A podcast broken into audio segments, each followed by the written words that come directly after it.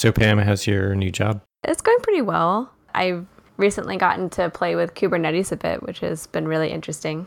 So I actually asked someone yesterday, "Oh, do you know what Kubernetes means?" And they actually did know that it means uh, what they say. No, on the internet they translate it as captain in Greek, but he actually had the probably more accurate one that it means helms, cap, like ship's helmsman or something like that. That's cool.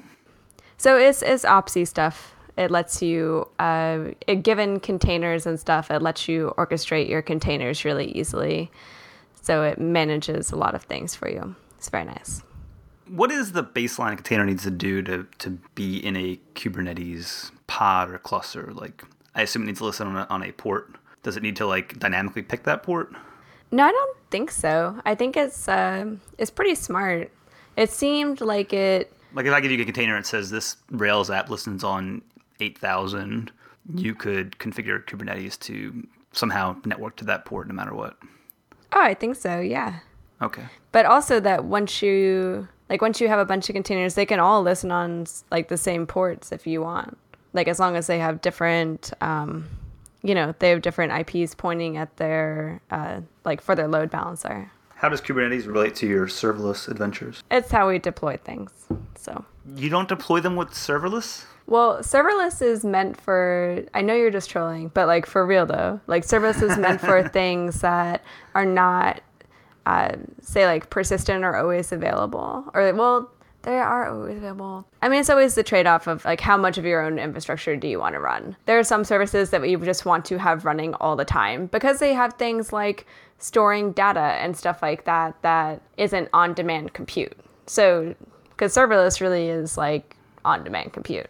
Right. No, it perfectly makes sense. Like HashiCorp has a bunch of had a bunch of things that were deployed what we would consider like not best practices or best practices for that time because we were still working on things like Nomad and etc. Now that those Takes. things exist, the tools that we've made, we we were migrating things over to those new tools. Yeah, but I actually watched a really good video about it yesterday. Uh, I've actually so I I think I've mentioned, but I've been really I have a smart TV and uh, and also a Chromecast, and so like like casting stuff to the TV is really easy. So I just put on a tech talk yesterday while I was working on some stuff and uh, learned a lot about Kubernetes. But it was a really good intro video, and I'll put it in the show notes about like what is Kubernetes even. It had a bunch of live demos um, or well, live coding, uh, which you know mostly involves watching someone misspell things a lot, but uh, he still did a really good job. So I think it's still definitely worth like it's you know you can actually watch him like you know these are the commands that you would use to do this stuff and why what it's actually doing. It's pretty neat. I also read a blog post that you shared with us that was a children's book of Kubernetes. Children's yeah, pictures. but I I want to make that my pick. I can still okay. make it my pick. Shh. But, Take back. but it's really cool. So stay to the end or look at the show notes. But yeah, so that's what's interesting. Len, have you been up to anything cool? Uh, just working in React Native still, and I'm liking it more and more. I was surprised our our app uh, it just worked in Android.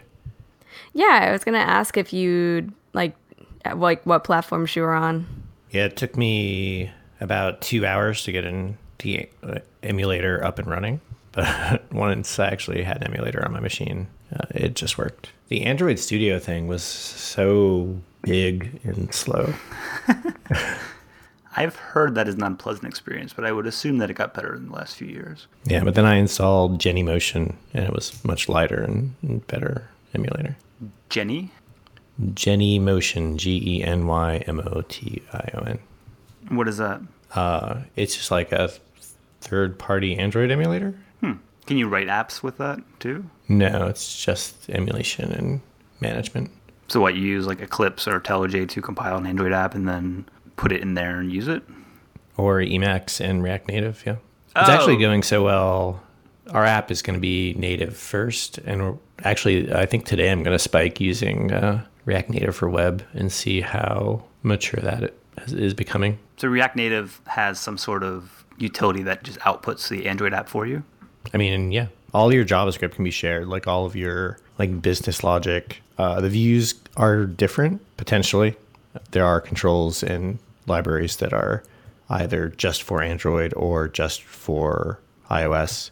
Uh, but there's a convention if you have like filename.ios.js and filename.android.js and you import from that file name, it'll just import the right one for the right platform when you compile. Oh, that's really cool. The idea of it is not to need any of the uh, the native platform tools until like you really need to go into and debug some native stuff. But you should be able to like build your app without Xcode being open or Android Studio. You just need the simulators. So this week I'll spike React Native for web, and, and I'll get back to you. When you say React Native for web, what do you mean? Isn't that So just like React? no, uh, I mean it's using React Native components, but one of the output targets on top Is the of iOS and Android is actually yeah, it's come Oh, back like full mobile circle. web, Yeah, well, web web, right? But, but it'll probably look like a mobile app. Yeah. yeah. Well, I think it's I think it's okay to differentiate because if you've actually been using things like there's just different coding styles to think about, like using local storage and trying to leverage your cache well and stuff like that. Making sure the payloads are smart, preferably small. I usually leave the cache leverage to accounting. Your puns are getting bad, Justin. Or better. So Jervon, what's new with you? Let's see. I'm still in my bike clothes. I'm a little sweaty. That's It's gross. that's is- that it is is kinda gross. gross. Uh, what's new? Yesterday I had an interesting Terraform bug, Justin. What happened? I accidentally tore down our CI server. Awesome. and then, uh, it's like a Well done. It's in Terraform. It's you know, put it back up, and then uh, couldn't remote exec in because of SSH underscore auth sock. I don't know what. Uh, I googled it, and there was a bug from like 2015 with it for Windows, but not for Mac. But then I restarted my computer and it worked. And I was like, oh, I will not pretend to know anything about SSH protocols. neither do I. Uh, the GitHub is you said uh, just set agent to false, but once I restarted my computer, it worked. I'm still trying to decide if I should go to abstractions or not. Are any of you going? Probably what is not. abstractions?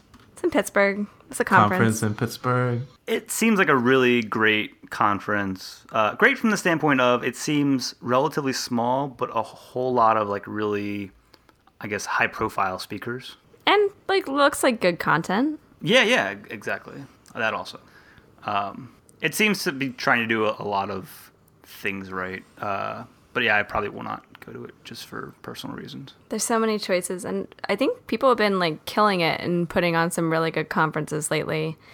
Like the Catskills conf people come to mind. Is that the one where they go camping? It's not even I don't think it's camping. I think it's a little more upscale, so I but like you there's like talks and stuff, but then there's also like learn to make bacon and stuff like that. Interesting. So relevant to Justin's interests especially. Yeah. There's like probably woodworking, things like that. Make me sound like this uh, mountain man that just Nick meat and- Offerman, basically. Yeah. yeah. You should Much grow a mustache. Uh, Please I don't. cannot grow a beard or a mustache. That looks good. Comes in all patchy. It's not. It's not pleasant. I do wish I was able to grow like a big Montana beard or something. Montana. Montana came to mind because of Great Glacier National Park. I'm not sure why. I know if that was a person or a character, but you meant the place. Yes, the place. Speaking about abstractions, I think Pam, you had lunch with Bruce, right, on Monday. So I met someone at Steel City a long time ago, and he came to Philly, and we had lunch. It was pretty cool. Going to conferences pays off everyone because you make friends, and when they come to town, uh, they give you a laser cut Rust logo. He uh, Oh, you got one. Wow. Of those. I got so a he Bang made Bang a, Con logo. he laser cut cool. wood off the Rust logo. It's pretty cool. He did plastic too. I don't know how he did the plastic, but um, Do you use Rust ever? I do not. I felt a little guilty taking it, but it was so awesome. One day, if I ever use Rust, I will uh, You already have your gladly swag. put it in my desk. It's good marketing. Yeah, I have a question for you all. How do you deal with coworkers uh, leaving, or your team? Like when they qu- not quit. like yeah, when, they, quit move on or when to they better like go home at the end of the day. No, when they quit and move on to better things. Have you all gotten used to it already, or does it still like, oh, that person's leaving? Uh, I don't think of it as a major thing because if I am friends with that person, then I'll probably continue to be friends with that person. And if I'm Yeah. not, then it doesn't really matter. I mean, uh, th- there's a large impact to the team because, well, no, there's a large impact to the team because if you have a any team of any size, when you add or remove one person, you end up with an entirely new team. So that's Teams like a, are immutable. Yes. So so there's obviously a large impact to your your team or your organization. Probably probably not your organization because Comcast probably doesn't care on, on the large, but uh, your team is going to feel a lot different. But as far as personal relationship with that person, uh, it'll it'll be okay. Yeah, I guess there's Slack and stuff. You can still talk talk to people. Usually, people Yeah, if they're in Philly, live there's far Philly away, Dev. Yeah. Live Yeah. in the suburbs. But also, then you're like- You have a car. I do have a car. Yeah.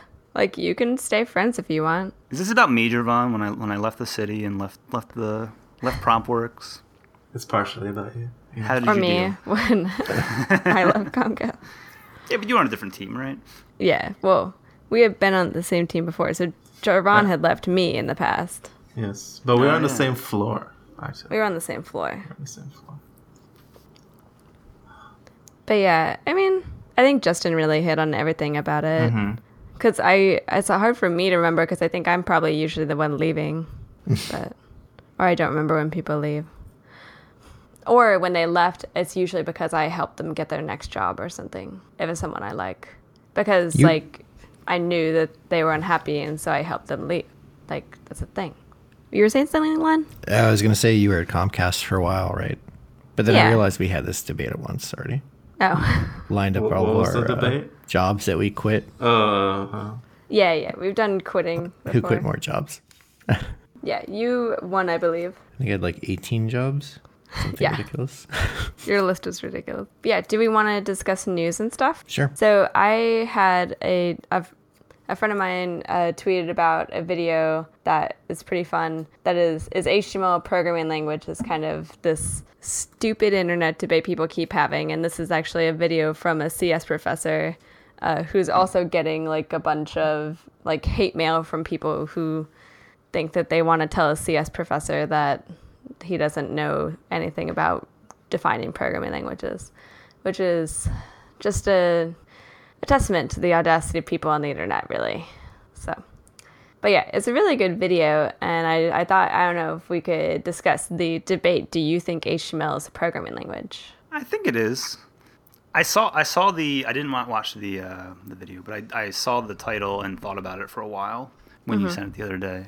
Um, I guess any any text is could technically be a programming language if you render it in a different format than the format you input it in, right? Like like Markdown is a If you programming run it. language. Yeah, Markdown is a programming language that outputs HTML. Hmm. I guess it's technically just a markup. so, I guess what is the definition of a programming language? Is it Turing completeness? Hmm. HTML is definitely not Turing complete. I googled is HTML a programming language, and the the little Google box came up that says if you're going to say HTML is a programming language, then you might as well include things such as Word documents, as they too are based on ML or markup language. So no, HTML is not a programming language. It's called markup for a reason. well, I mean, I'm not mean, saying that person's use- right. I'm just it's a Google knowledge card. Yeah. Like I had trouble finding information yesterday on Google about how to properly store roasted peanuts. Oh, is which that- if is you that all what that's called? Let me know. Um, it's called Hmm. a knowledge card because it's it's from the knowledge graph, which is how they index and try and say like, not only do we run your search, but we want to actually find the answer to what you're looking for. you're you are a Google expert indeed.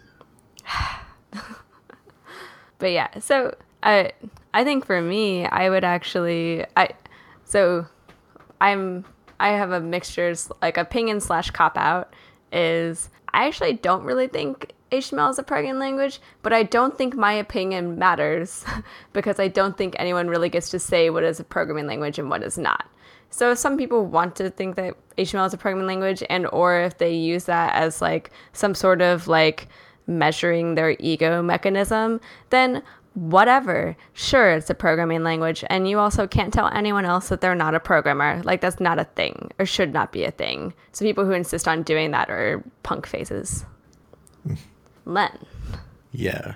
I mean, you can't implement HTML in HTML, so I would say no. But I also agree. I wouldn't. I don't know what context this came up in, but you shouldn't like argue with somebody who's like identifying as an HTML programmer or something. Well, because so I guess some context, if you haven't seen this on the internet, is I do know I know a bunch of front end developers who would say that they, you know, they mostly do HTML and CSS and barely touch JavaScript. Um, and so then the question is, are they a developer? And like this is a thing that people on the internet feel that they have a right to argue about and say that other people are not developers. That's stupid. It is stupid. But that's like why this, you know, CS professor gets a bunch of ridiculous comments on his YouTube video. So I think actually, if you watch the YouTube video, it's pretty funny because he basically says, so he's saying that HTML is a declarative language, uh, which, so, because I actually might even argue more that like CSS might be more of a programming language than HTML, but in terms of being declarative, like it declares a state and so it is. But uh, the the professor made an interesting thing where he was saying that the thing about declarative languages is that you you define a state you want to be in and expect the running environment to make it so. And I think that's really interesting because he basically was describing, you know, he's describing functional programming. And so he's almost saying that not only is HTML a programming language, it's a functional programming language, Guess what? which is going to break the internet. What's up? There's a knowledge card for is CSS a programming language also. Does it does it say no? it does say no. Yeah. I Actually, so Sass is Turing complete. Someone did a proof of it. So an extension of or like which is then written in Ruby and, and or C++ and so yeah, it's turtles all the way down. So at least some flavor of CSS like things there's Turing complete. And I would say so Sass is a programming language, which Sass is close enough to CSS to call it a programming language. But you also get things like control flow in Sass. So that's No- one of the big things that make it. failed me. Yeah. Sa- I did, is Sass a programming language and there's no knowledge card? Oh. Ah. Dang. I'm actually pretty bummed when that happens. I like the knowledge cards. I like like if I'm trying to do like a conversion, like I'm just like, how much is this thing, you know, in Canadian in US dollars? And it doesn't do the conversion automatically. It's pretty, it's a bummer. Most of the time that works. I like to s- to tell folks not to say like, "Oh, I'm a Ruby programmer" or "I'm an HTML programmer." It's like Yeah. you're a programmer because you never know what uh, what problem you're going to encounter and uh, how you're going to solve it. Uh, and I guess that's a double-edged sword because if you don't identify with a programming language, you might not have a specialty. But but you could say you're a programmer and your strongest language is Ruby or something. I don't know. Yeah, I I like saying stuff like that. Len and Justin, do you identify with? Do you say ex programmer or do you say programmer? Um, depends on the context, I suppose. I usually say developer. I say I build software with computers. I don't even say programmer. You don't work in IT. No, I just say I make software with computers. So I'm a text editor operator. I'm an Emacs user. That's all you need to know. I just tell everybody to watch. I don't Silicon even think Valley and then- programmers like. Sorry. I just tell everybody to watch Silicon Valley and then say I basically do that. This is what my life is like. Or Game of That's why I can't watch that show. Both oh, is are your life like Game of Thrones? Okay. Yes. Yeah. Okay. My work life. If you mix the two, that's my life. Are you murdering your teammates? In a way. But then you raise them from the dead, so it's fine. Hmm. Yeah. Spoilers. That's not. That's fine. I think if you haven't, even I have watched the You finale. can spoil by that now. there's reanimation at some point in the entire Game of Thrones universe. No, I was joking. It's probably on every other person's Facebook. So Good. so now that we've ruined Game of Thrones, we have some listener questions that we want to get to. I so the question is Docker, containers, or maybe some DevOps stuff. And then another question uh, is uh, from Jay is containers. Are you using them for dev, for production? How are you using them and why?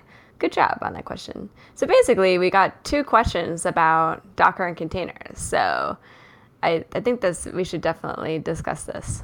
And I think uh, we were going to ask Justin to define containers for us. What are they even?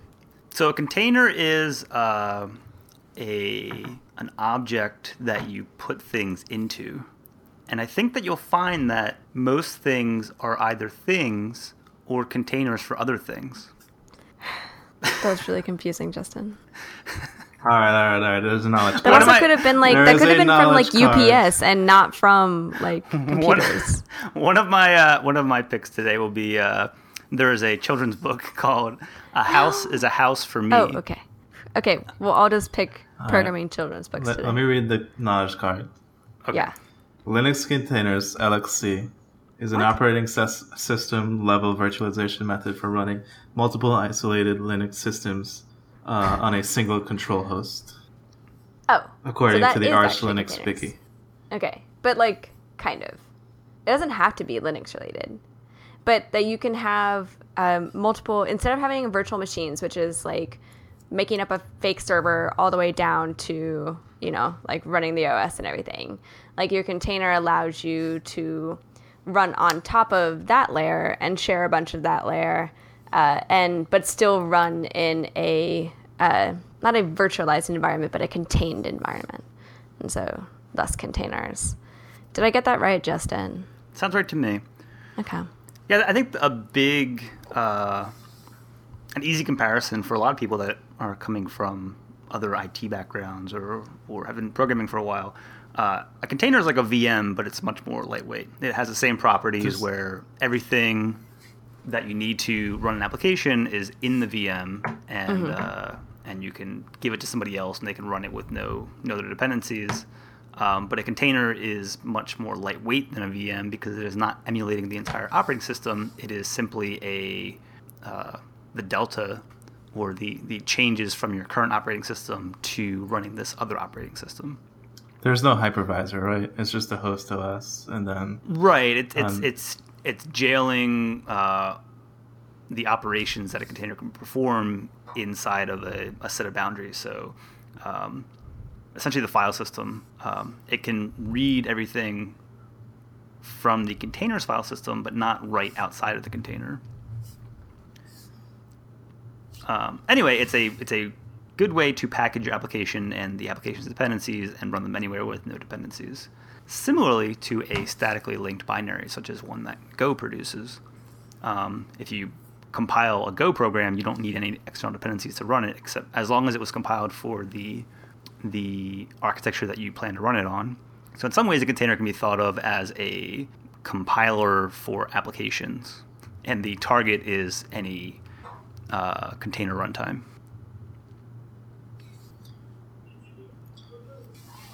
Uh, I guess I could talk about how we use Docker, and or are we done answering what's a How, container?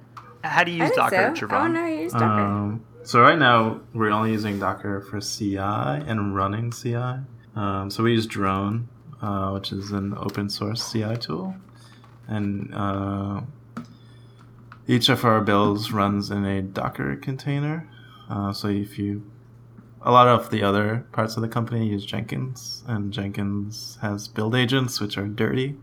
Uh, but since we use Docker, each time we get a new uh, sanitized environment. Um, and Drone also runs in a Docker container.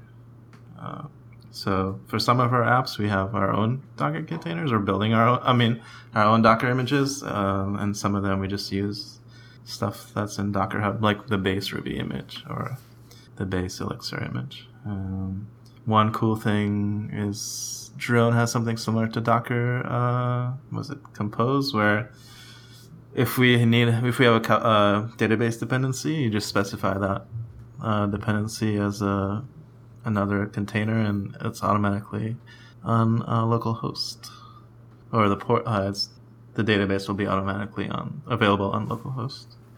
Uh, I think eventually we want to get to running uh, production stuff in containers, but we're far far from there. So right now it's just CI and running CI, so development. Uh, and sometimes, so locally you can run like drone exec and spin up the same container that you will do in, in drone.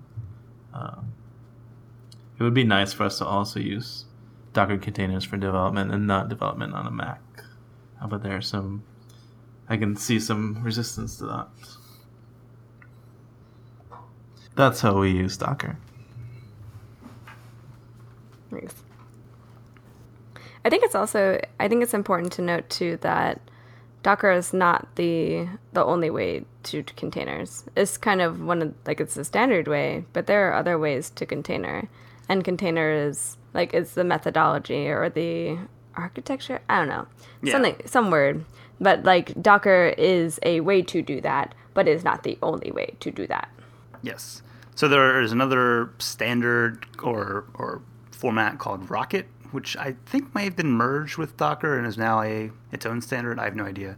Um, but HashiCorp's Nomad, for instance, which is a container scheduler similar to Kubernetes, um, it does not require your workload to be in a container. It can also run other types of workloads, such as any binary or script. So if you wanted to, for instance, compile a, a program like a, a Go program or or Rust or C or anything that else that would create a, a binary, you can schedule that with Nomad. Uh, and by default, if you schedule a binary, it will run in its it will essentially create a container on the fly when it runs it uh, using, I believe, chroot, which is a Linux facility for for containing a workload. There's also a pretty good blog post that I read a few months ago. Uh, I don't remember where, what conference came out of or whatever, but I will, I will try and find it for the show notes. But essentially, it, it described how to make uh, a container system.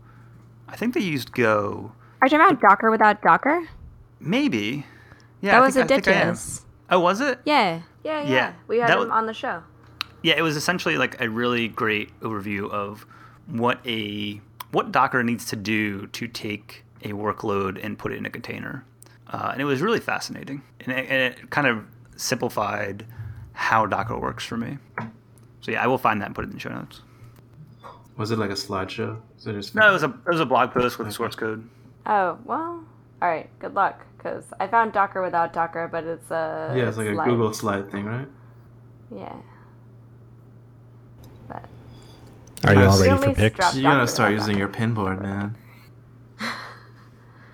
right, you have a Pinboard account, don't you? I do. Me? I don't know if Justin does. What is Pinboard? It's like delicious, but paid, and it still exists. And still exists. And better. Yeah. What- what and is if you like got it, yeah, and if you got it a long time ago, then you paid less for it than you would now. Oh, Del- that thing. Yeah, it's just Yeah, a yeah, persistent thing. bookmarks forever. The cool thing about it is it saves the page, so you don't have to like go back and do the Hope the page is still Yeah. live. Nice. Wait, really? Pinboard? Yeah, it, it saves the page as is. Another cool thing is, uh, oh, it does I don't know about that. I actually mostly just use it for gifts. I like religiously cataloged all my gifts, and now I can search them. Hold on, let me see. Uh, if you click the link, it Actually, my problem the was- but I, I got a little too overzealous with uh, connecting IFTTT recipes to my Pinboard account, and then I just flooded it with basically every Twitter uh, t- tweet that I ever liked or anything I liked on Facebook, and now it's just it got too noisy. So if you if you look and if you go to Pinboard, there's a next to the title there's a check mark. If you click that, you get the Pinboard cached version Oh, really? Off the page. Yeah. I wonder if it caches my lost gifts. If it was a page, probably. Hmm. It's just a GIF.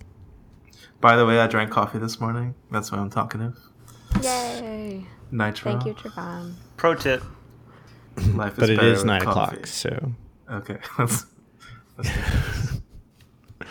do you have a pick, Javon? yeah, I'll pick Pinboard. It's my Ah. hoarding of the internet. It allows me not to have millions of tabs open. So it's pinboard.in, and I think it's probably maybe twenty dollars now. It's between ten and twenty. It increases as more users uh, gets on it. Um, and specifically, you should use it for the caching feature.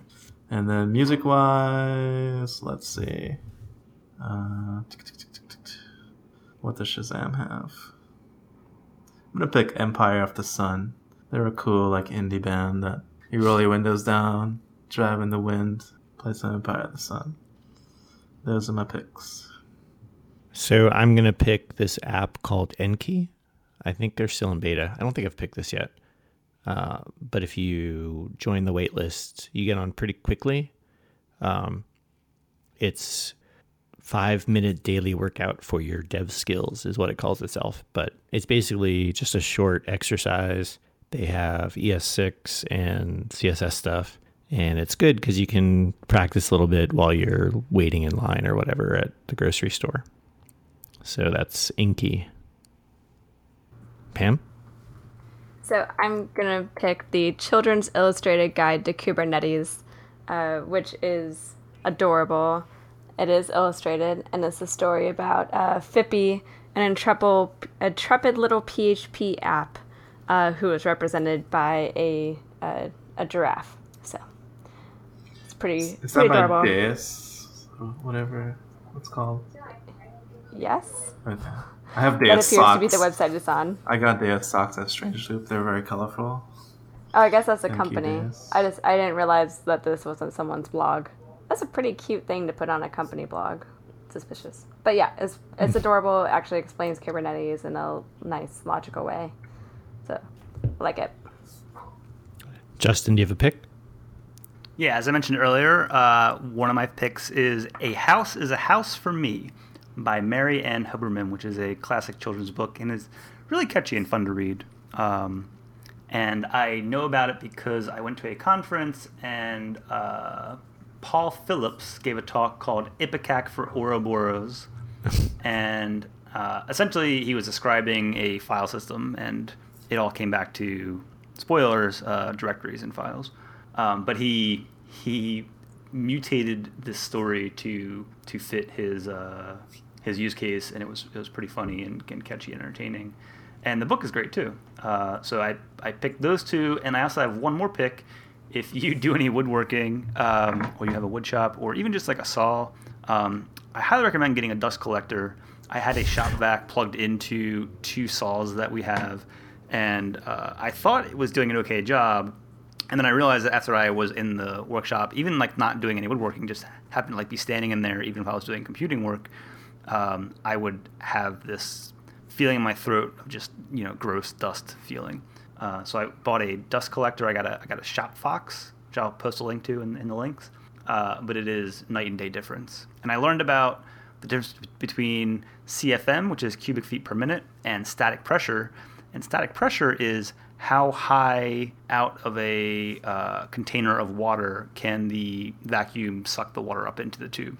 Uh, and a, a higher static pressure uh, results in better dust collection. Hi. We're babysitting cats, and they're very noisy. I was uh, watching a talk that was comparing uh, woodworking tools to Clojure, and the person said that the dust from the wood is really bad for you. It is really bad. Like I, I have, yeah. It's not as bad as drywall dust, but it's pretty bad. So you need like you need like a mask and a fan, right? They have, yeah, they sell respirators, uh, which you're supposed to also wear while using a dust collector. I I opt just to open the doors and let fresh air in while also using a dust collector. I think a dust collector is going to solve most of the problem that I'm having. Good luck. Even when you turn it on, it just you just smell fresh air coming out of the out of the vacuum bag. It's great. I might get a respirator. I think you should. So show notes are at Turing.cool. Follow us on Twitter at TuringCool, and I'll talk to y'all later. Bye. Bye. See ya. Okay, it's the Zencastr